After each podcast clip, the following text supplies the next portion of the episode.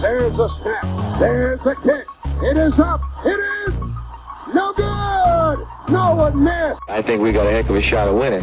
We beat anybody in the world, and I think we're going to win next Sunday. Eli Manning stays on his feet, airs it out down the field. It is caught by Tyree. For all you non-believers, disrespect us, talk crap about the defense like we ain't the third best defense in the league. See you in Pittsburgh. Can't wait. Fitzpatrick. End zone. Eric Decker holds it in. The Jets win in overtime. And the New York Giants, given last rites by many in December, are the Super Bowl champs in February. This is NFL Friday, going long on all news, reaction, and game picks for the Giants, Jets, and across the NFL on WFUV Sports. What is going on, everybody? Welcome into another edition of NFL Friday here on this Thanksgiving week. We are thrilled you are joining us. A lot to get into this week. We'll be talking Jets, Giants as we do on every edition of NFL Friday. Of course, uh, some weekly pickums, and here to do it with me, as always, is Mike Messina. Mike, how's it going? Going great. Got home last night on Thanksgiving break. Now, finally, I feel like it, it's the semester has taken so long to get to this point, and I'm ready to watch some football tomorrow. Three games tomorrow that I'm excited to watch. Not the best games on the slate by no means, but nonetheless, it's Thanksgiving football, so I'm excited to watch it and talk about it. Yeah, look, I mean, Thanksgiving is one of my favorite holidays. Uh, I know for me, it feels like this semester has just flown by, but you know, it's crazy as we're here, Thanksgiving, and look, as long as you got some nice food tomorrow, some family, should be a good time. And of course, as we do every week, we'll be providing you with the latest fantasy advice. And here to give us some situms, some stardoms, some sleepers is Thomas Quigley. Quigs, how's it going? It's going real good. Just got back last night as well. Uh, very excited for this break. Really, really needed this so badly. Um, so many assignments that were just you know front loaded to these first two days that we had class, and now it's over. It's it's it's a huge win for. Did your did your professors give you work over the break? Because mine gave me. I have two Yeah. papers to do. Yeah. Oh, yeah, I man, got some work. that's I got some work to do. that, that's despicable. Right. It That's- is. What, what are we doing here? What are we doing? Yeah, whatever. Well, at least we can enjoy Thursday for the most part, hopefully. And I don't know. We just gotta you gotta enjoy the things you got positively going on in your life. And uh, unfortunately for New York football fans, there's not a lot of positives. So let's kind of dive into that right now off the bat. And let's start off with the Jets, of course. You know, as as I do every edition of Friday, got to talk with the Jets. How much do we have to say about them? That remains to be seen. But let's start talking some New York Jets football. So, of course, New York will be traveling down to Houston to take on the Texans this Sunday. The Jets are, of course, coming off a tough 24 17 defeat at the hands of the Miami Dolphins, while the Texans just had a big upset win over the Titans. Zach Wilson will be making his return this week. Mike White and Joe Flacco are both on the COVID list, but Coach Saleh said he was going to start anyway, regardless. He's cleared to go after that PCL injury has kept him out since the New England game earlier this season. So, uh, a lot to break down here in this game. I would like to think, you know, two two win teams going up against each other, that maybe the Jets actually have a chance in this game. Mike, I know we talked a little before the show. You're you, you didn't sound as confident, maybe, and I don't blame you. I mean, this is not a good football team. So let's start off with you. What are you kind of looking at going into this game, and uh, what are some points to make? Look, I'm just looking to see how Zach Wil- how how Zach Wilson can progress after coming back from this injury. I, I mean, he missed, I, I believe it was four straight weeks, and I think I'll start off with last week real quick. I think it was very questionable to start Joe Flacco. I feel like that just takes away from the whole Mike White and getting him going, even though he's clearly not the starter for this team. But he's a young quarterback, and Joe Flacco's very old and doesn't have longer in the, much longer in the league to go. So I just don't really understand the whole coaching decision to start Joe Flacco. Obviously, they want to win games still. He's a good quarterback, but we know what Joe Flacco can do. We've seen it time and time again. So I just don't understand that decision. But going ahead to this Houston Texan games, Zach Wilson has to get back on his feet and be the quarterback that we saw in the win against the Titans and the in the preseason games. Look, we watch him week after week after week, and I think he's getting better. I, I do, but this team is just not clicking, and, and they haven't clicked all season. They haven't clicked for seasons prior. But they need this offense to get going in. It stings because Michael Carter's now out with, I believe, a low grade ankle sprain. I- I- yeah, he'll be out a couple weeks. Yep. So that that is a huge, huge loss for this team. Um, but look, Elijah Moore stepped up last week, had his biggest game of his early career, and that's what they need. They need to he needs to work all these receivers. And Jamison Crowder had a touchdown. Elijah Moore had, had a touchdown. Those were the only two scores that the Jets had in that game. And if he can complete these passes to these wide receivers who Mike, we've talked time and time again. They have a good wide receiving corps. They're young mm-hmm. and they're talented. If he yeah. if he can incorporate all these guys in, into the play, then I think they have a good chance to win this game. Yeah, I mean, look, uh, you know, Quigs, I want to hear your thoughts as well. But just to kind of touch on some of Mike's points here. First off, you know, you mentioned we want to see improvement from Zach Wilson. I agree. I mean, that's the biggest thing at this point. It's a two-win team. You know, you're not really. You know, this is not a playoff team. This is not you know a win now team you got to at this point going forward. And I hate saying this as a Jet fan. I want to finally have a season where we can count wins, where we can look forward to the playoffs. Unfortunately, that's not this year. But now we're at the point where it's just really more of an evaluation phase, kind of seeing what you have. You know, you mentioned Zach Wilson, and obviously we want to see the improvement there. But before I talk about him, I just want to say, so far you've seen some encouraging signs from other rookies at, at this draft class from this past year. So props to Joe Douglas for putting together what looks to be a good 2021 draft. I mean, you talk about Michael Carter, you already mentioned. He's arguably been their best offensive player between the run game and the pass game. He's looked very good. He's very elusive, always breaks through the initial contact. Very impressed with him. Unfortunately, he's going to be out now. You're going to have to rely on Tevin Coleman and Ty Johnson, who I think are still serviceable, but I understand where you're coming from. Uh, and then you mentioned Elijah Moore. He's been fantastic these last few games. Really turned it on. He's the guy that you know. You're now you're seeing why they were hyping him up in training camp in the preseason. You know, four touchdowns in his last three games, 140 uh, plus receiving yards last week against last Sunday, excuse me, against the Dolphins, a touchdown as well. He had that 60 yard touchdown where he made a defender miss and then kind of took it to the house. So he's been highly impressive. And then Alijah Vera-Tucker, the offensive guard on the left side of the, of the, of the line, he's been impressive as well in the pass protection game and in the run game, open up holes for the aforementioned Michael Carter. So those rookies have been great. They give you some encouragement. Even rookies on the defensive side of the ball, Michael Carter, the second, the, the corner, uh, Bryce Hall, who's a second year man, but he's been very impressive as well. So there are positives in these young players for the Jets. But of course, at the end of the day, what really matters is the development of Zach Wilson. So we're going to have to hope that after sitting out, you know, he's been out for a few weeks now since that New England game. He's been on the sideline watching. You have to hope that sitting out, having a chance to take a breather, has helped him, is aided him, aided him, excuse me, in the learning process. They brought in his personal quarterback coach, John Beck, who's now on the staff. So, you know, we'll see what happens. You know, when Sam Darnold was a rookie, and obviously, you know, Sam's turned out to be somewhat of a bust in this league, but he really benefited from his rookie season. After starting initially, he was out four games with a foot sprain.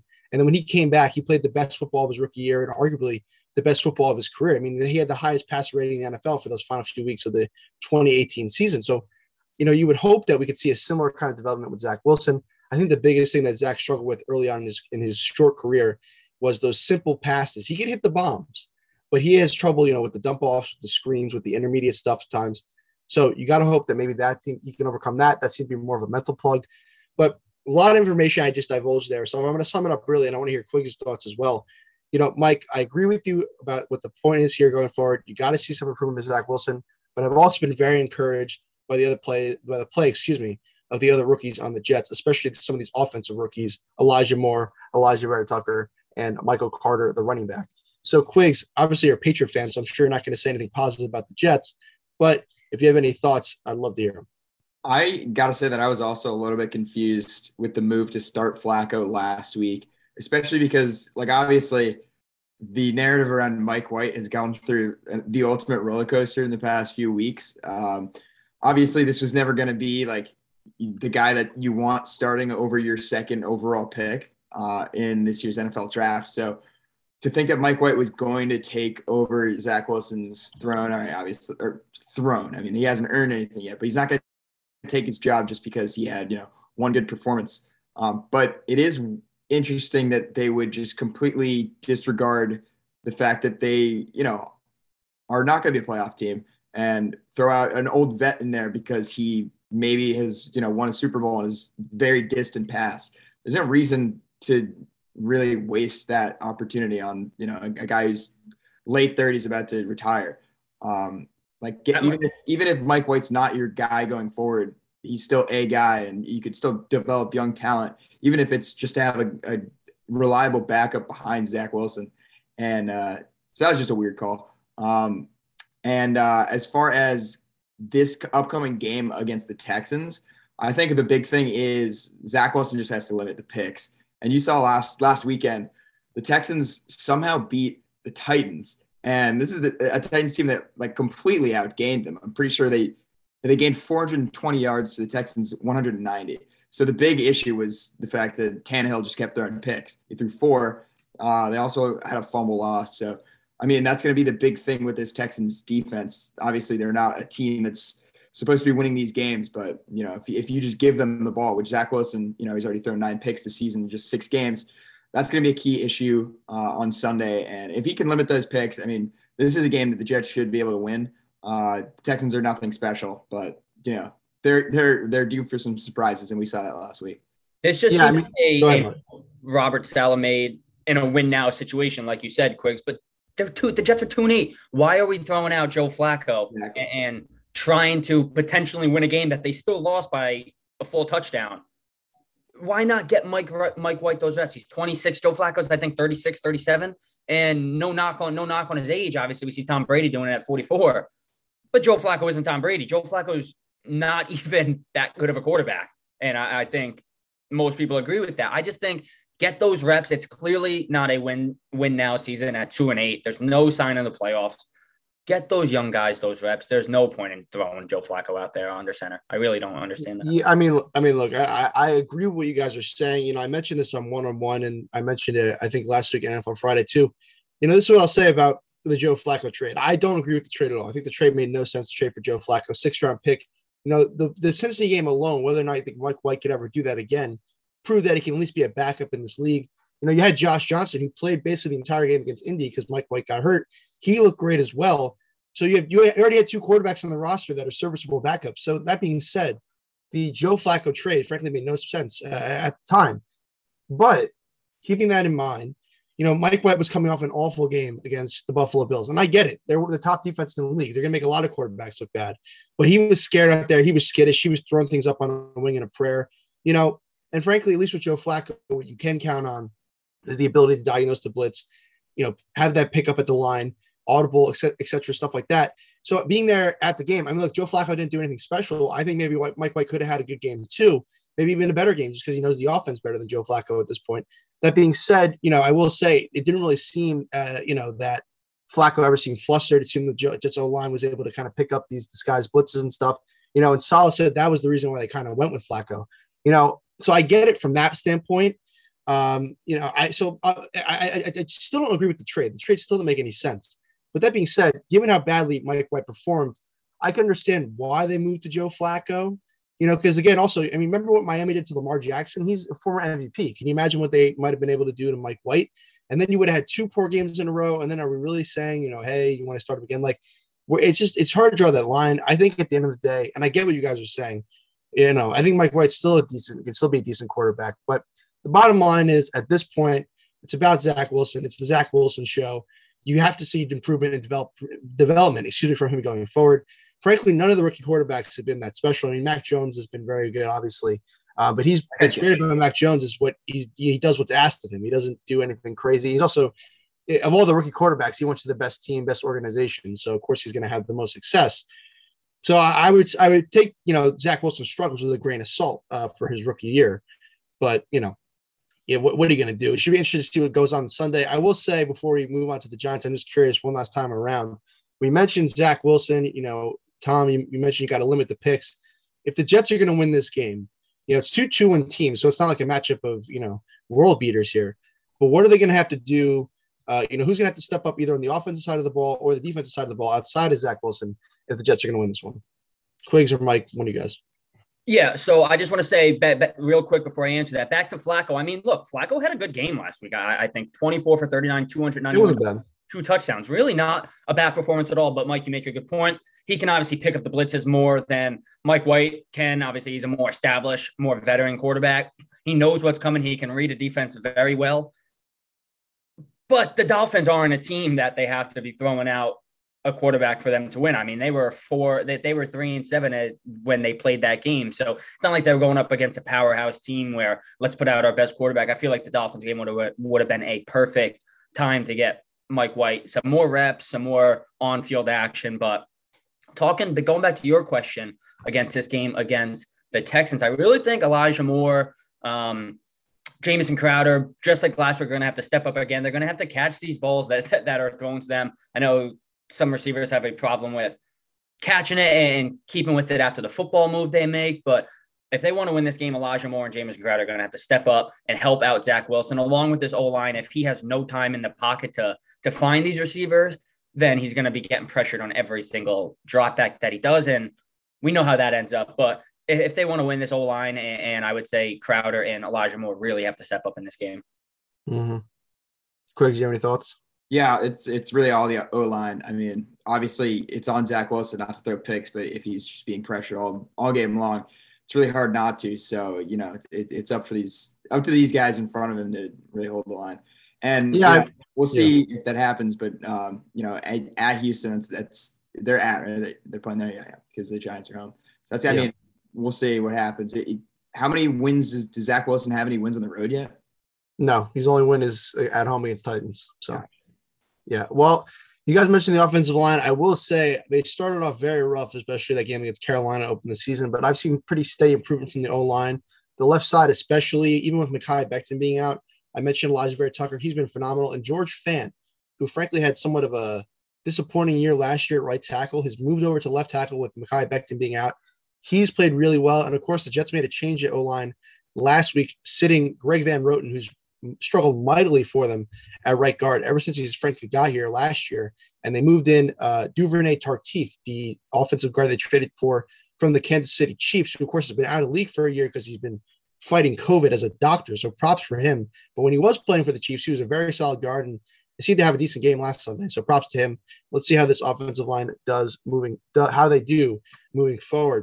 Well, that's going to do it for our Jets talk. So, you know, hopefully you guys enjoyed that. So let's move over now talk some New York football giants. Of course, they had a brutal loss at the hands of the Tampa Bay Buccaneers, falling 30 to 10 on Monday Night Football.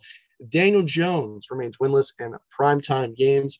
And then, of course, following the loss, the Giants fired offensive coordinator Jason Garrett on Tuesday. New York will be playing host to the Eagles on, on Sunday at 1 o'clock at MetLife Stadium just another brutal performance for the Giants, another brutal day in New York football. You know, Mike, I want to hear your thoughts, and we'll preview the Eagles game, of course, but you know, I want to hear your thoughts kind of on the loss, and then um, Jason Garrett. I mean, Daniel Jones also had a really bad game.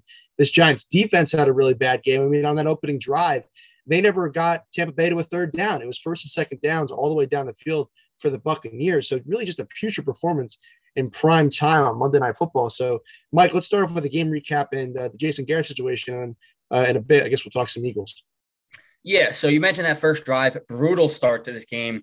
Um, Tom Brady took him down the field, effort, effortless, effortlessly. That's a hard word to say, in my opinion. And like the Giants defense just didn't even look like they showed up for the game. It's like they, they were still sleeping. They were out without Logan Ryan because he was on COVID protocol which is a huge loss because he's the one who knows Tom Brady the best, and he's the one who who, who is going to take that defense to where they need to go, especially with a lethal offense like the Bucs have. And even the offense wasn't clicking. Like Saquon Barkley's first game back, six carries, 25 yards. And I think I'm at this point. It's been a topic of conversation. I think Saquon Barkley. I, I, I supported the number two pick when we got him. I supported taking him at number two. I supported him. I still support him. I think he's a great player.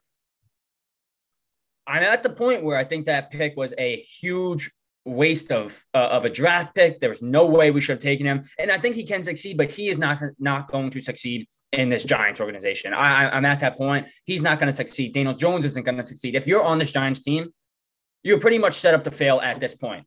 I mean, firing Jason Garrett, I feel like had to happen. Um, I'm surprised it happened midseason. I, I, I if it was going to happen, I thought it would happen during the bye, and they do it right after. A, they do it on a short week. I mean, obviously, week, Monday Night Football is not, you know, it's like you're going to play a Thursday, but it mm-hmm. you know, still doesn't make a whole lot of sense. Short week, and Joe Judge did kind of throw him under the bus, saying that that the players are just doing what they're told and stuff like that. And it's funny because everyone talked about Pat Shurmur and how bad he was, but in Pat Shurmur's offense, Daniel Jones threw 24 touchdown passes in his 12 games as a rookie and has thrown 20 touchdown passes in 24 games um, over two years with Jason Garrett. So there was clearly a coaching issue, an offensive coordinator issue.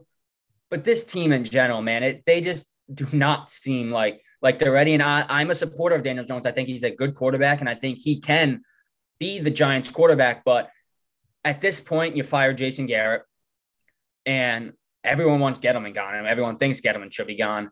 And at that point, if Gettleman's gone, if Jason Garrett's gone, get Joe Judge out of there, get Daniel Jones out of there, get Saquon Barkley out of there. You just got to build from the bottom up, man. If we're getting all new coaches, I don't want any of these old draft picks that we had. I, I get get rid of Jones, get rid of Barkley. Saquon hasn't done much so far for us. He's always injured. Just start over. Like that, that that's what this team needs. They need a, a general manager, a coach who do the entire recruiting process and get the coaches they want, get the players they're interested in. Because Jason Garrett is the only coach who wasn't really connected with Joe Judge, who wasn't brought on by Judge. So I think there was something always there with those two, but this was a move that kind of had to be done. I, am sure you guys saw it on Twitter that third and two play that, that, that Jason Garrett called up, where all three receivers crossed into the middle, yes. standing there. Where is he supposed to get that ball to? They had one receiver going out um, deep on the left side, but they had a deep safety in the corner right on him, so he had nowhere to throw the ball, and that all comes from the the play calling from Jason Garrett. It just doesn't make sense, like where he comes up with what he wants to do. Yeah, I mean, what I would say is, look, I think you bring up some really valid points. I think that you know, I, you mentioned it already. Daniel Jones' best season by far was his rookie year under the play calling of Pat Shurmur. Now, whether or not Pat Shurmur is a good head coach, that's another discussion.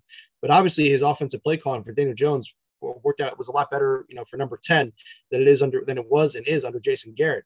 You know, the one thing that I found kind of strange, and again, look, I know we want to lay a lot of blame at the feet of Jason Garrett because he's the one calling the plays. But at the end of the day, I mean, you got to put this as a reflection of the head coach as well. I mean, also the head coach comes out here in his press conference and he says something like, uh, and I'm paraphrasing here, so it's not an exact quote, but he was asked who's going to have the play calling duties going forward. And obviously, it's going to be Freddie Kitchens.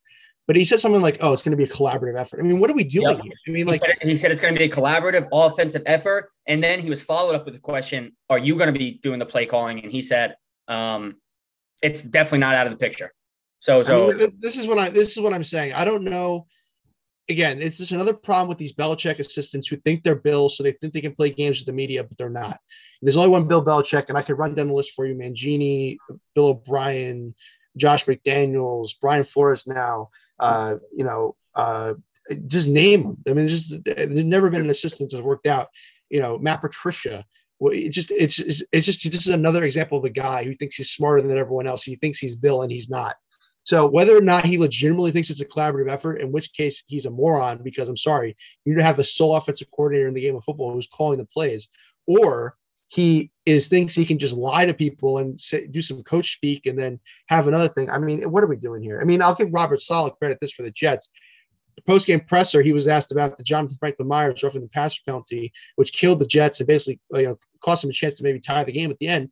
He just you know, plain English says unacceptable. And that's what you need to hear from a coach. You just need to be honest, especially in this New York market. So, you know, I'm, I'm disappointed in the way Joe Judge is handling things right now. I'm disappointed in the performance of the Giants. I'm disappointed in the, the, the performance of Jason Garrett as offensive coordinator. So, of course, he needed to go. But as far as Daniel Jones, I mean, Mike, look, I agree with you at, from this point. I think Daniel Jones, for the most part this year, was not the issue. I think he, he overall had been somewhat solid. And I think he had been I, I, was, and again, look, obviously I'm not a Giants fan, but I thought he had shown enough, at least in the beginning, especially after that Saints game, that he could still be the guy moving forward. But now I think there are major questions. And, you know, I don't really know what the Giants are going to do. I mean, Giant fans are already fantasizing about, you know, Russell Wilson. Could he come to the Giants in the offseason? Who knows? You know, I just think that this this team, they're I I I don't think they're making the playoffs. You know, they mentioned that outside shot, the wild card. It's incredibly outside. That's not happening. So to me, you're looking up, you're looking at another blow up here. I think Gettleman has to go. I think Joe Judge should probably go too. I know it's only second year, but I mean, how can you hire a new GM and then force him to keep this head coach? And as far as Daniel Jones, I mean, look, I understand the play calling has been bad. I understand the offensive line's been bad. I understand players have been hurt, but that kind of those things don't make up for an excuse. Like, don't give him an excuse for doing something like, you know, about to be sacked. Let me just chuck the ball right at a defensive lineman who intercepts it. I mean, what are we doing? I mean, that that just went special. Yeah, I mean, that is exactly that was a Carson Wentz special.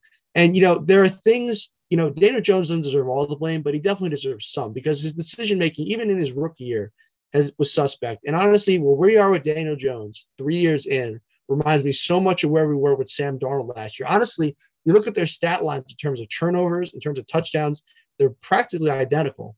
So I don't know. To me, it seems what we're approaching here, and Quigs, I want to hear your thoughts before we preview the Eagles game this Sunday. We're approaching a, a really uh, another, and I know Giant fans don't want to hear this, another rebuild.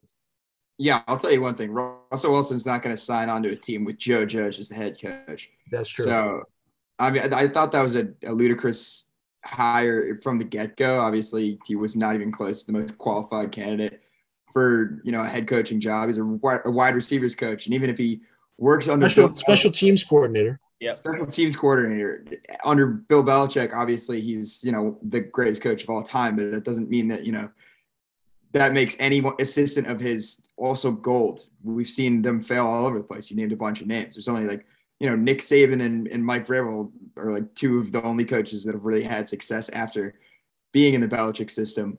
Uh, so it's just, it's never been a good marriage, especially with Jason Garrett. Garrett was pretty much brought in like fully by the Mara family. I, I don't think there was really any uh, inclination on, on the part of Joe Judge to get Jason Garrett in there. Um, Garrett was, I think he, he he interviewed for head coach before they hired Joe Judge. So, um, but you know, a year and a half at offensive coordinator for the Giants after spending nine years with Dallas, kind of shows that there's you know a, a bit of a different you know um, there's a difference between those two organizations. It, it, obviously, Cowboys fans love to rest on their laurels, and it seems like the uh, the franchise has as well in in the past what two decades in, in, our lifetimes. The Giants have you know won Super Bowls in our lifetimes, two of them, and you know this is a team that is used to success on the field. I don't know why their first thought was Joe Judge for head coach, but regardless, I think they need to clean house. I don't think the Daniel Jones experiment's working at all.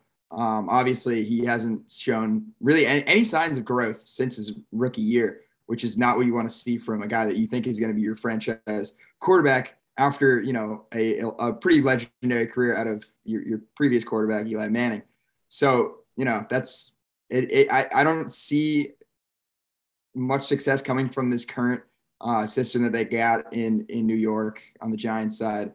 So I think yeah, cleaning house would be kind of the move in the future. But as far as you know, this season, we'll, we'll see what Freddie Kitchens has to offer. I know that uh, Joe Judge is saying he's, he likes he's a bit more aggressive with the play call, um, and he's a former starter QB, starting QB at Alabama, so he's he's got more of like a, I guess, a player's eyes view. Well, I mean, Jason Garrett was a quarterback in the NFL. I mean, right? You know. So, well, I mean, we'll see that this is literally what Joe Judge said. He said he said he thinks like a player, and Jason Garrett, you know, he claps a lot. Uh, doesn't have a lot of results on the field. So look, I don't, I don't hate the Joe Judge hiring. I really don't. I thought it was a good hire at the time. Obviously, my my perspective has changed. But if we're getting, if the Giants are getting a new general manager, there's no need to have Joe Judge as the head coach. The general manager should have full rein of getting a head coach that he is comfortable with, who he thinks can lead this team to success. And look, there's going to be no success if we don't fix this offensive line that the team has been trying to fix for the last four years. Four years ago, it feels like more than four years. It feels like feels like ten. We were talking about O line with Eli. I mean, I, I, I don't even. I, yeah, but go ahead, Mike. Yeah, there, there's four years ago. They, they they come out. We're going to fix this O line. We're going to do this for the organization we're running out Nate Solder, Will Hernandez, Billy Price at center, Matt Skura, and Andrew Thomas, who just got back from injury. And Matt Peart has not played well at left tackle at all. I mean, like, that's why Saquon has what? What do you have? 26 yards against the Bucs, something like that. Yeah, 26 carries, 25 yards against the Bucs. I mean, for a guy this big, this fast, and strong, and great football knowledge, I mean, to get 25 yards in a primetime game, yeah, sure, off injury, but look back at his other stats, I don't think he's had a great, uh, a good game in a while. I mean, he's not going to be able to succeed if this O line can't stop me, you, and Quiggs. So, like, I'm not, I'm not sure how the organization is going to go about this, but in my opinion, I think we get a new general manager. They fire Joe Judge.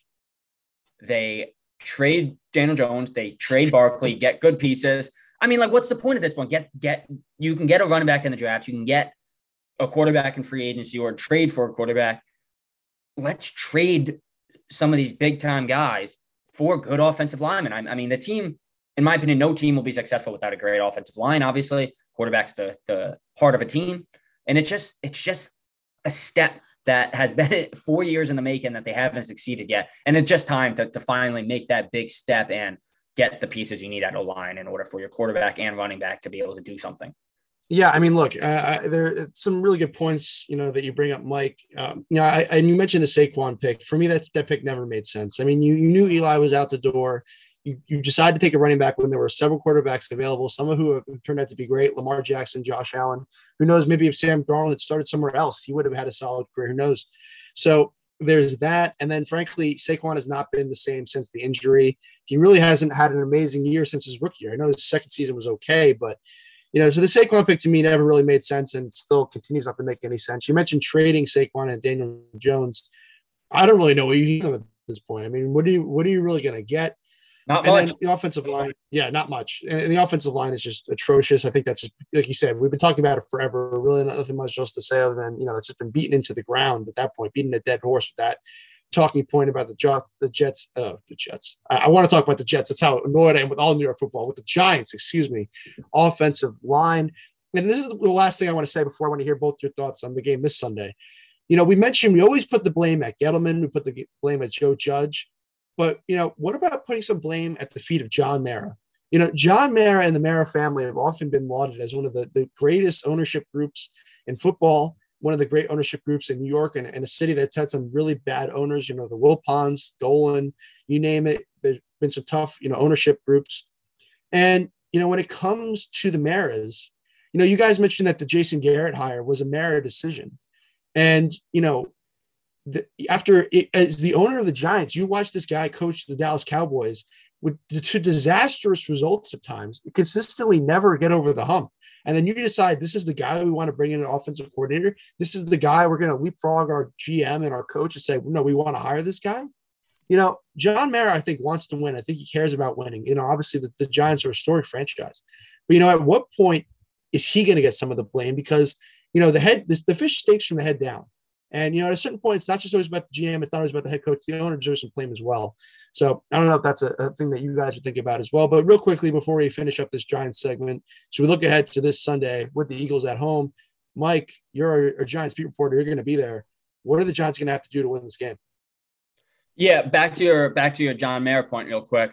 I think there's hundred percent blame on him, and it's it's kind of funny when he when there's a something going on at halftime at, at MetLife Stadium during a Giants game, he gets booed off the field from the second he steps foot onto the field until he actually walks off, and you can't say him anymore. The only thing the crowd is saying is doing is booing him. They want nothing to do with him, and I mean you can't really blame the fans there. I, I mean, it's you said it. It starts from the top down, and he's at the top, and it's his decision whether Dave Gettleman is still president of this uh, general manager of this team. Excuse me and it, it starts with him and he has to make changes or the fans are going to keep not wanting to come to the games. Some fans leave at halftime during during the Rams game when they were getting blown out. I think it was like 30 to 3 at half. The stadium was half filled for the rest of the game. It's like no one wants to come and no one wants to watch those games with the leadership that they have here. But moving forward to the Eagles game, I don't remember the question you asked me, but I don't really what do know. What do you think? What do you think? What is the key to success here if they're going to even have a chance in this game? That was my question.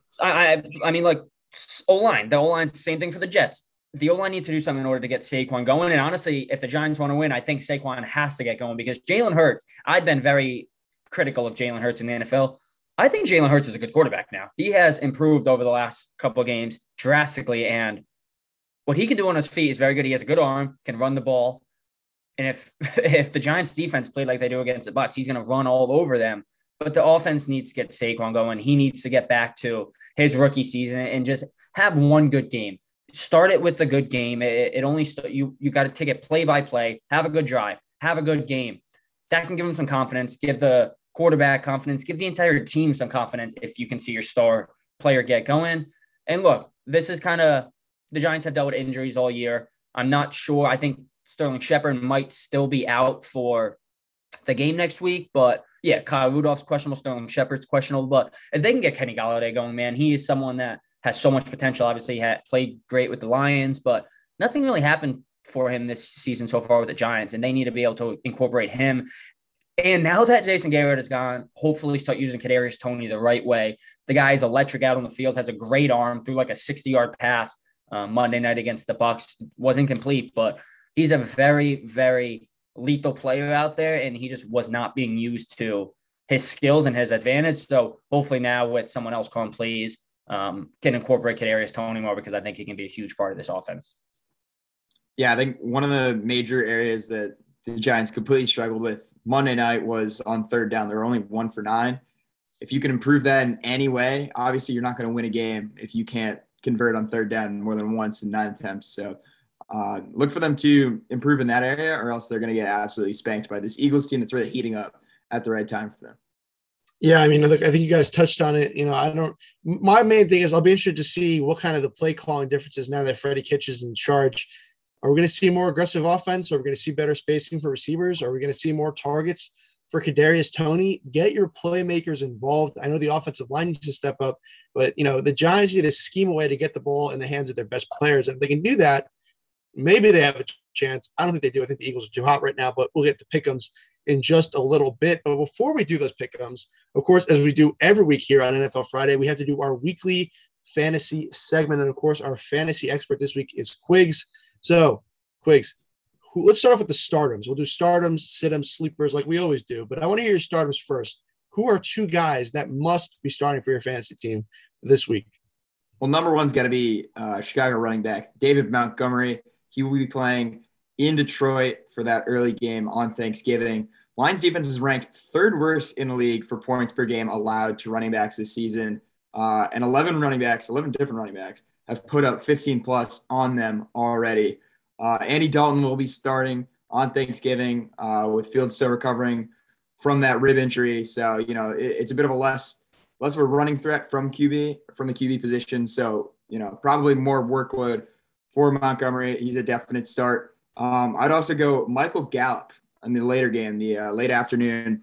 Uh, Vegas will be in Dallas for that. Amari Cooper's sideline still for uh, Dallas's Thanksgiving game, and CeeDee Lamb he's still questionable. And you know if he if he does play, we don't know exactly what capacity he'll be able to play at. So that's good news for Michael Gallup owners. Should be noted that he has been floating around the six point mark in the two games that he has played in, uh, which is you know the past two weeks. Uh, but uh, he's also facing off against one of the best pass defenses in the league in Vegas still worth a start if he's you know the number one option for this very potent uh, Dak Prescott led Cowboys offense. Two very good starting picks. I have to. I'm going to comment on the David Montgomery one because, of course, I have David Montgomery on my fantasy team, nine and two, best team in the league. You're welcome. I know no one cares, but I do. And uh, David Montgomery, he'll be in my uh, my starting lineup this week, of course. So that is some good news. But Mike, I don't know if you have any thoughts on these uh, startups. Yeah, I like the David Montgomery pick. I'm just skeptical because I think Matt Nagy's getting fired after this game, win or lose. So I don't know. I don't know how well the team's going to be playing just because all the rumors floating around. But I love the Michael Gallup pick. He's playing three games this season, not doing so good, but he was obviously injured from week two through week 10, I think it was. But if CeeDee Lamb and Amari Cooper are questionable, then he's going to be wide receiver one or wide receiver two, and he's he's going to have to be getting looks from Dak. So he's going to be racking up receiving yards and catches. So I, I like that pick. Well, two stardoms, but of course, we also have to keep in mind the people that we should not be playing this week. So, Quigs, who are your two situms for this week? So, before I get into my situms, I just want to send a quick shout out to the lock of the week, Jonathan Taylor. Um, 51 points last week. He's the single handed only reason that I'm at seven and four right now in my league. Uh, so, thank you to Jonathan Taylor for that. But same for me for, De- for Derrick Henry, but he's injured. So, it's going downhill for me slowly. Yeah, well, that, I mean, Jonathan Taylor, you know, might be an MVP question, you know, maybe. maybe. Uh, but we'll go to the situms. I will say my number one is Myles Gaskin. Guy's been very up and down. Of course, this is Miami's running back. Uh, and he's playing against the Carolina Panthers Sunday at 1 p.m. Very up and down season. He's failed to reach nine points in back-to-back uh, weeks all season. He hasn't, you know, put up back to back nine point weeks, which is, you know, something that you would probably want from your starting running back uh, if you have him on a team. And he's also lining up against a Carolina defense with the second fewest fantasy points per game allowed to running backs this season. You're going to want to leave Myles Gaskin on the bench this weekend. And staying in that game, you're also going to want to sit Robbie Anderson. He's got Cam Newton at the helm now obviously that means it's going to be a drop off in his targets and production in the air, uh, with Cam Newton being much more of a ground threat. And while Miami's pass defense is one of the worst in the league, Anderson's failed to score in the double digits more than twice this season. And, you know, obviously there's going to be an inevitable reduction in touches, and that certainly won't help. Yeah, uh, Robbie Anderson really hasn't had a great fantasy year at all. I'm looking at it is really not not that great at all. So yeah, I would definitely sit him if I had him. And Myles Gaskin, I don't really think he's that good. I was very high on him last year and the year before, but I just don't think that offense with Tua at the helm is kind of clicking, and they just kind of can't really get anything going. Although he did play well against the Jets. Um, but yeah, love those picks, and I definitely definitely don't think Robbie Anderson should be in that lineup, especially with Cam Newton using his feet more now. Yeah, I mean, look, I'll just, you know, Myles Gaskin saw him in action last week. You know, nothing really that crazy impressive. But as far as Robbie Anderson, um, look, I, I will say selfishly, you know, I was really, you know, beaten up on the Jets when they let Robbie Anderson get away. And, you know, frankly, this year he has not had a good year at all, whether that's a product of the quarterback situation or I don't know, his usage on the team. I mean, he was able to have a very solid year last year with Teddy Bridgewater and PJ Walker at quarterback. You know, this year he's had Darnold. PJ, we know what the issue is we know what we know what the issue is. It's the quarterback that they that. Of course, it is. It's the quarterback. Yeah, it's Sam. Darnold, who else would have? No, you're right. You're right. Well, I mean, that's the thing. But the thing is, I don't think Teddy Bridgewater is like you know that much better than those, those guys I mentioned. You know, Cam doesn't really, you know, obviously he relies on his legs a lot, so I get that.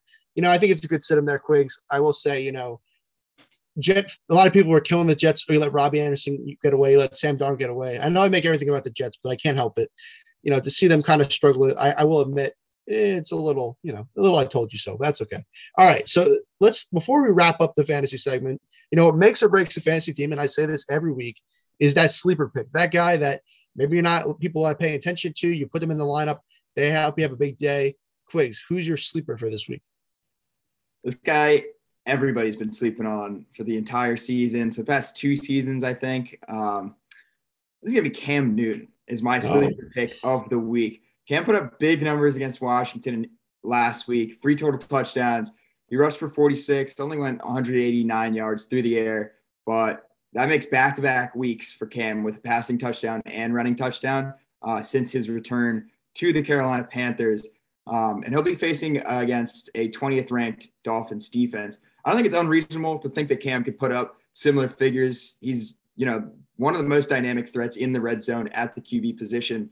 And, you know, it's not guaranteed that he gets a passing and running touchdown every week, but I don't know. I, I like the way that he, he's looking right now, and he's pretty familiar with the way that this this Panthers offense runs, and I think that he is a great sleeper pick for this Thanksgiving week.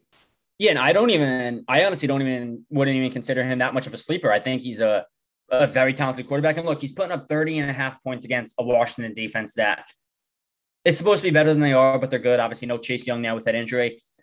But if he's doing that against a Washington defense, nothing tells me he can't do that against Miami Dolphins defense. That is much worse than the Dolphin uh, that than uh, the Washington football team defense. So I, I think Cam's going to use his feet a lot, throw the ball when he can, especially in those five yards and in to the end zone passes, a little out route to Christian McCaffrey and stuff like that. I think he's going to get a lot of points this week. And, and I think going forward, they have a bye after Miami, which can help him learn the offense a little more and, and just get accumulated with the team. But I like that pick.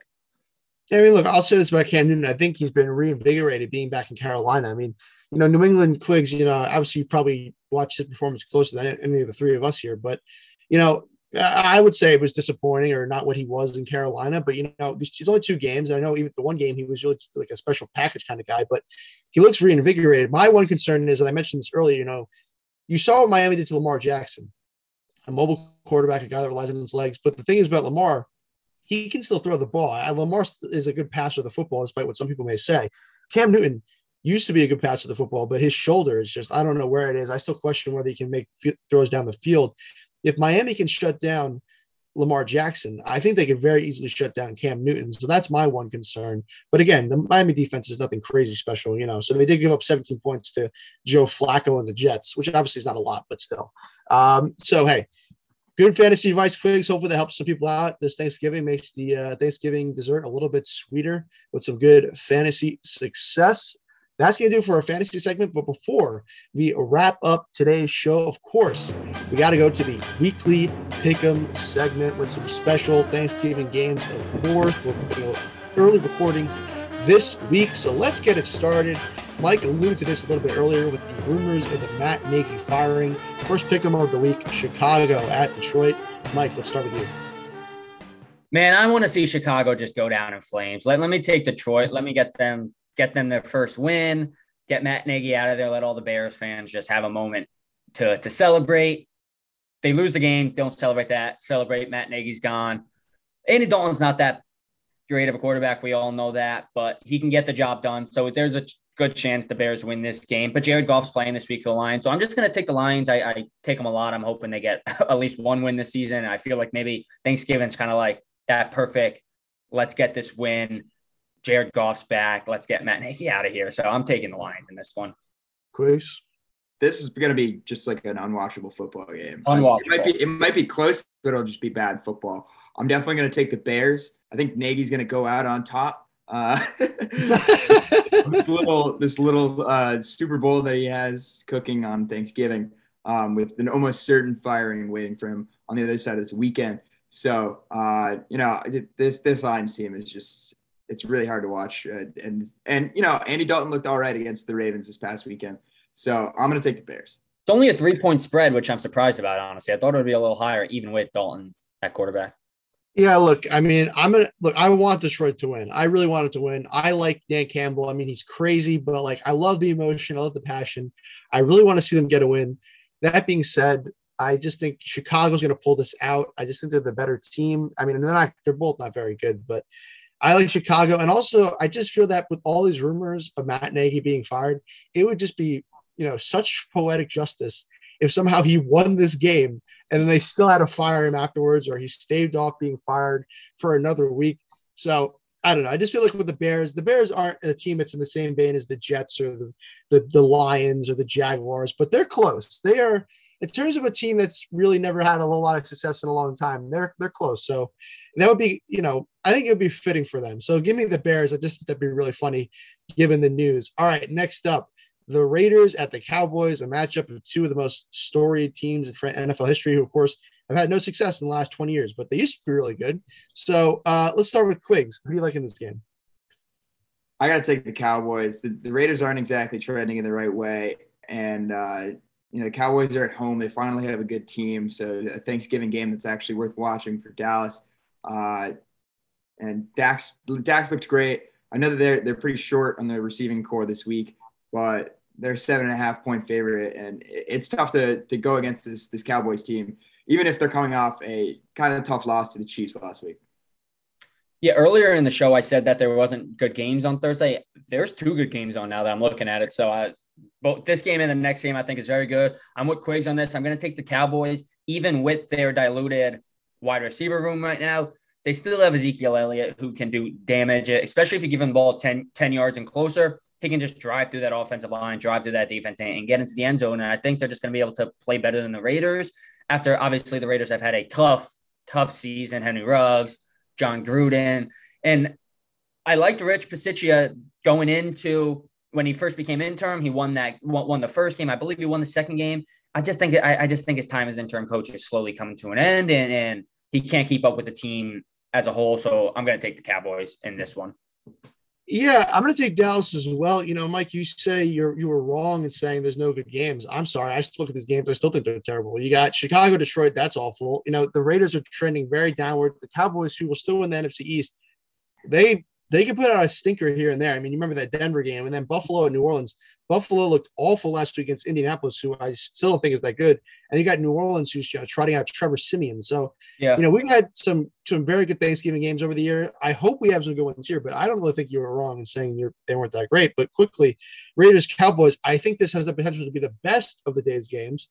Um, but give me Dallas as well. Like I said, you know, they're, they're just a better team. You know, and you guys mentioned as well. Vegas is trending downward. I would like to see the Raiders win, uh, just because I don't know. I don't really care for either of these teams, but sometimes you want to see. I don't know, uh, but it's going to be Dallas, I think. All right, next up, Buffalo at New Orleans. Uh, Mike. Bills. I mean, Saints aren't that good. I just Bills are a much better team. Not Quigs is gonna like this one. Not at the top of the AFC East anymore. Let's go, baby. Buffalo Bills, but I'm, I'm taking the Bills. I think they're gonna cover. I think they're gonna win by at least two touchdowns, and it's just it, it's gonna be it's gonna be a good game to watch. I think because I like I like I'm a fan of both these teams, but I think the Bills are just gonna take over this one early. Yeah, I think you guys know which team I'm rooting for tonight or for that game. Um, but obviously Buffalo's going to win. They're they're coming off a really bad loss uh, to the Colts, which you know the Colts aren't a terrible team, but they got absolutely smothered. And you know this is a, a week in which the Patriots are playing the Titans, best team in the NFL or best team in the AFC. So um, that's a must win for the for the Bills. If they get a win, Patriots lose, they're back in first place. I think the Bills are going to take care of business in New Orleans. Although New Orleans does have, you know, some sneaky play or so they, they have some sneaky performances sometimes. But with Trevor Siemian at the helm, I, I just don't see them beating this Bills team. Yeah, you guys mentioned it all. I mean, the Buffalo is just far and away the better team. You know, I think they're probably really annoyed after what happened last week. They're embarrassed at home. So yeah, give me Buffalo. I don't really see New Orleans. I know it's in New Orleans. I know it's at the Superdome, but uh, Buffalo's just far and away the better team. All right, next up, Tampa Bay at Indianapolis. Quigs. Yeah, I'm gonna have to go with the Bucs. Uh, Indy's just definitely not going to be able to replicate the performance that they had against the Bills, and uh, you know the the Bucs have been trending downward, but they had a pretty big bounce back win over the Giants, as we've talked about, and I think Brady's going to kind of lock into a, another gear. It, it's it's that time of the of the season where he, he starts to take things a little bit seriously. I know that we doubted the Bucs a little bit earlier on, and then they went on that very long win stretch to. Uh, go on and win a Super Bowl. Um, well, I don't think that they have the same aspirations this year. I think they will take this game over Indy on Sunday. Yeah, I'm with you. I got the Bucs in this one. I've been a huge critic for Carson Wentz since uh, since I started watching football. I don't think he's a good quarterback, but that team is backed by Jonathan Taylor with five touchdowns last week. But I don't think he's going to be able to replicate that two weeks in a row. Bucs defense is torn up right now. Um, but look, their offense is, health, is relatively healthy. Chris Godwin, Mike Evans, Leonard Fournette, Gronk is back back from the rib injury. So I'm going to take the Bucs in this one. They're, they're they're on the right direction going forward. I think. Yeah, I mean, I hate to just you know follow the pattern, but I'm also going to take the Bucs as well. It just again, it comes down to it. They're a better team. You know, I, I think you know there've been some of the haters have started to come out a little bit after a couple losses there for Tampa Bay, but they kind of I know the Giants are an amazing competition, but I think they had a had a dominant performance, which is what they needed. I agree with Quigs. Look, Brady, he hurt my Jets a lot, so I can't say I like the man. But you know, in the words of Anchorman, when uh, Ron Burgundy and Vince Vince Vaughn character, he's like, "I respect you," and that's what I that's how I feel about Tom Brady. So you know, give me the Bucs. I respect him. He's the goat for a reason, and I think they're going to start to go on a run here. Give me Tampa Bay. All right, next up, the game that I will unfortunately be forced to watch because I have a problem. I'm addicted to New York Jets football. Jets at Houston. Mike. I don't even have a clue, honestly. I, have, I have no idea who's going to win this game. I, am looking at, I'm just staring at Jets and Texans right now, both two and eight. Texans are favored by two and a half. Yeah, let's let's go with Texans, man. Let's do it. I I've, I've never I've never ever ever hit anything taking the Jets in any sort of way. So I'm just gonna go with the Texans here. I don't think I'll watch a second of this game, however yeah, this has got to be one of the worst games of the week. So I'm just going to go Houston. I just don't see Zach Wilson getting his first road win uh, right after this injury. Um, yeah, go and catch, go with the Texans. Look, it's Thanksgiving. It's it's a time to be joyous. It's a time to be happy. So we got to be positive here on this podcast. And you know what? I picked the Jets to lose last week, and I was like, maybe that'll jinx me and they'll win. They still lost anyway. So why not just be positive? Let's just go for it all. Zach Wilson going down to Houston. He's going to have his first row win. The Texans stink. We're going to shut down Davis Mills. Give me the J E T S, Jets, Jets, Jets, praying, hoping for a victory. Please, Zach, let's get it done. Give me the Jets. All right. The other New York team, Philly at Giants. Mike. This is I think is going to be a very interesting game. I, I think the Eagles are trending upward by a lot there, and the Giants are trending downward by a lot. Um, I think the Eagles. I think the Eagles are going to win this game, but I'm going to pick the Giants. Um, yeah, I, Eagles are going to win this game, but I'm going with the Giants in this one. Kind of a reverse reverse psycho action going on here. Yeah, I'm going to take the Eagles. It's really easy for me to bet against the uh, New York football teams. So, uh, got to go with the Eagles here. Jalen Hurts is playing well. Uh, Daniel Jones, obviously not. And the Giants are, you know, I don't think they're going to get a win coming off of this Jason Garrett firing. It's just, it's too much turnaround in, in too short a time. And the Eagles are a good team. So I think I'm going to take Philly. The Eagles are undefeated, 2 and 0 mm. since their head coach made the fertilizer flower comment analogy thing. You remember that? That was really weird. But we're going to ride the momentum going forward. I think the Eagles are super hot right now. I think Jalen Hurts is playing really good football. I don't think the Giants are very good. Give me the Eagles. All right, next up, Carolina at Miami. Mike. Carolina at Miami. I'm going to go with the Panthers just because Cam Newton's back. If Sam Darnold was there, I'm taking Miami. But Cam Newton's there. He's going to be able to use his feet a lot more than Darnold. And I'm not sure if Tua is even healthy. I know he, he's in and out with injury. Um, so I'm going to go Carolina this one. I think they're going to be able to, to utilize that offense better. Yeah, I like Carolina in this one. I think uh, there was a tough loss for them last week, but they are a, kind of a legit contender in that NFC. It's a little bit open uh, for that last wild card spot, and I think that they have a good chance, especially with Cam Newton coming back. I think he, we're going to see some good production from him. I think I think he's going to by the end of the season, we'll have better numbers at least for the the number of games that he played than he did last season I think he's a little more comfortable in Carolina, and uh, I don't I don't really see Miami winning back to back weeks. So I'm going to take the Panthers. Yeah, I'm also taking the Panthers. You know, I was not impressed with Tua against the Jets. Obviously, they still won, but I don't know. I don't think he's very good. And Cam, look, I like what I like what I've seen so far, and coming back. You know, I'm a little concerned that maybe Miami can get to him, but give me Carolina. All right, let's try to move quickly here. Let's try to get these a little bit more rapid fire as we go along. Tennessee at New England, Quigs. You know, I'm going with the Patriots. Uh, they look like the best team in the league right now. The Titans looked like one of the worst teams against the Texans last week. So, got to take the Patriots at home. They're going to remain in first place. Titans play great against great teams, and they play awful against awful teams. It makes no sense. I'm going with the Pats. Uh, I, I think Mac Jones is a good quarterback. I think the Pats are a good team, and I just think they're. It's not even going to be an upset. They're favored by almost a touchdown, but I'm taking the Pats in this one. Yeah, give me the Patriots too. It, it, pains me, but hey, look, they're they're on a roll here. I really think they're probably gonna. I think there's a really strong chance they're actually gonna win this division and hang on for the lead. Um, look, they're just they're firing all cylinders. They're at home. Give me the Patriots. All right, next up, Pittsburgh at Cincinnati. Mike. Great game. I think um, the Bengals haven't played up to their expectations as they did in the beginning of the season, but it's going to be a bounce back game for them. Um, I'm going to take Joe Burrow. I'm going to take the Bengals. Um, predicting a huge game from Joe Mixon and Ja'Marr Chase, and I think it's going to be a win for the Bengals. Yeah, I'm going to go with Cincinnati as well. I just think Joe Burrow is better quarterback right now than Big Ben, and that's going to you know show itself on Sunday. Yeah, you know, give me Pittsburgh. You know, it's, it's just a gut thing, but you know, to me, it always seems like whenever Cincinnati kind of seems to be moving in the right direction, they can never really get over that hump when it comes to the Steelers. So I don't know. I think Cincy probably is a better team on paper, honestly, but give me the Pittsburgh Steelers. They got uh, Najee Harris, who's going to run that ball right down the defense's throat, too. Yes, he definitely is. All right, next up, Atlanta at Jacksonville Quigs. Uh, I'm going to go with the Jaguars. The, the Falcons looked absolutely terrible on Thursday Night Football, and I don't think they'll bounce back very well. Um, Jacksonville's taking this one.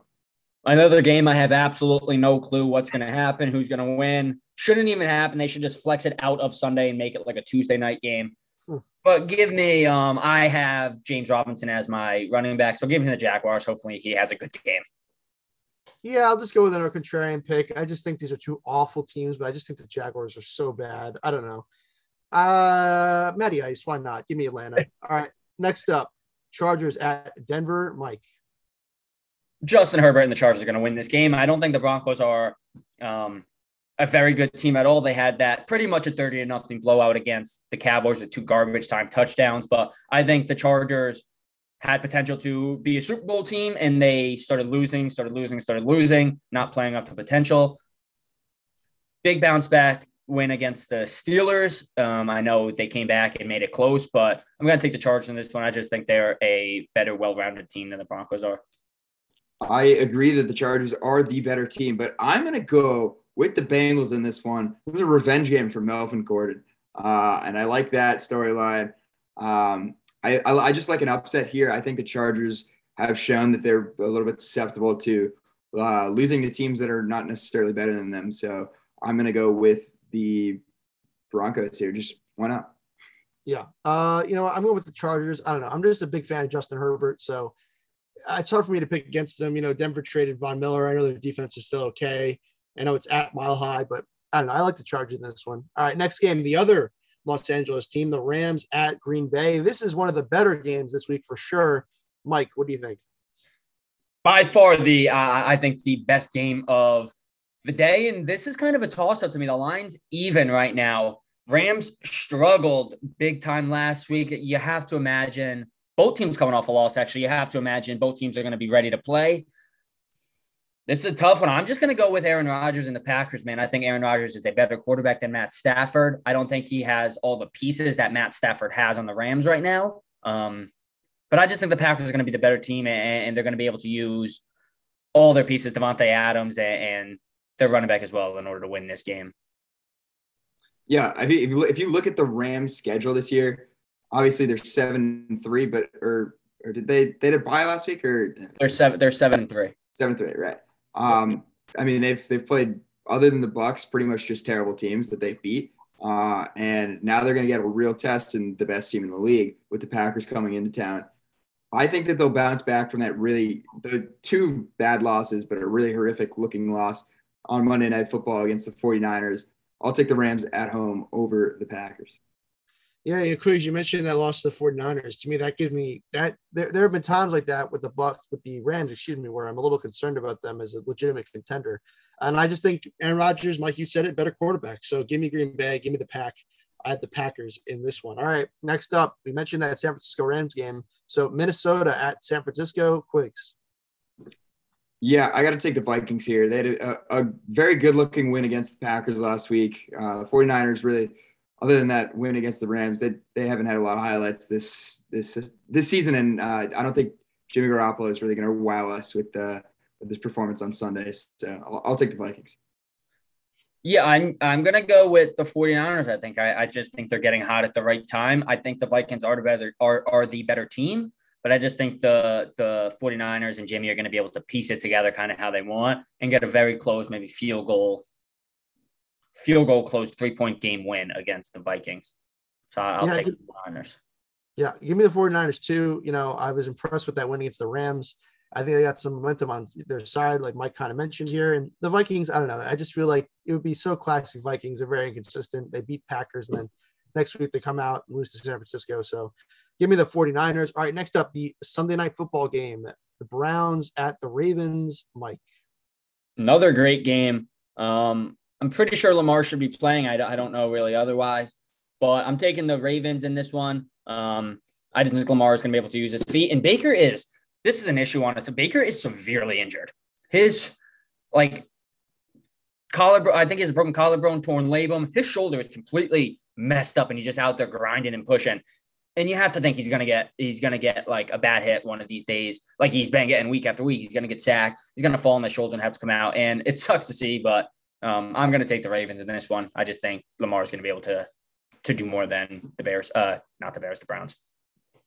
Yeah, the, I don't I don't like the Browns in this one. Uh, they won last week despite th- their quarterback being completely uh, unable to perform at his best. Broken. He's broken, like completely broken. Exactly, and I think the Ravens, well, uh, they had a kind of an ugly win against the the Bears last week, um, but you know I like him at home. Is uh, do we we have uh, yeah, I mean they'll get their starter back. Lamar's back, so I think this is definitely a Ravens game uh, to win, and the Browns. I don't. I don't think they're a playoff team at this point, so I, I just don't see them winning this game.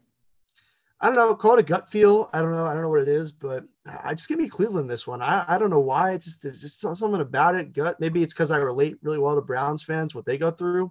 Give me Cleveland. I don't know. Go with the dog pound in this one. All right. And the last game of the week, Monday Night Football, the Seattle Seahawks. Who, as a Jet fan, I am highly invested in their games because we had their first round pick at Washington at the Washington football team. So, Mike, who do you like in this one?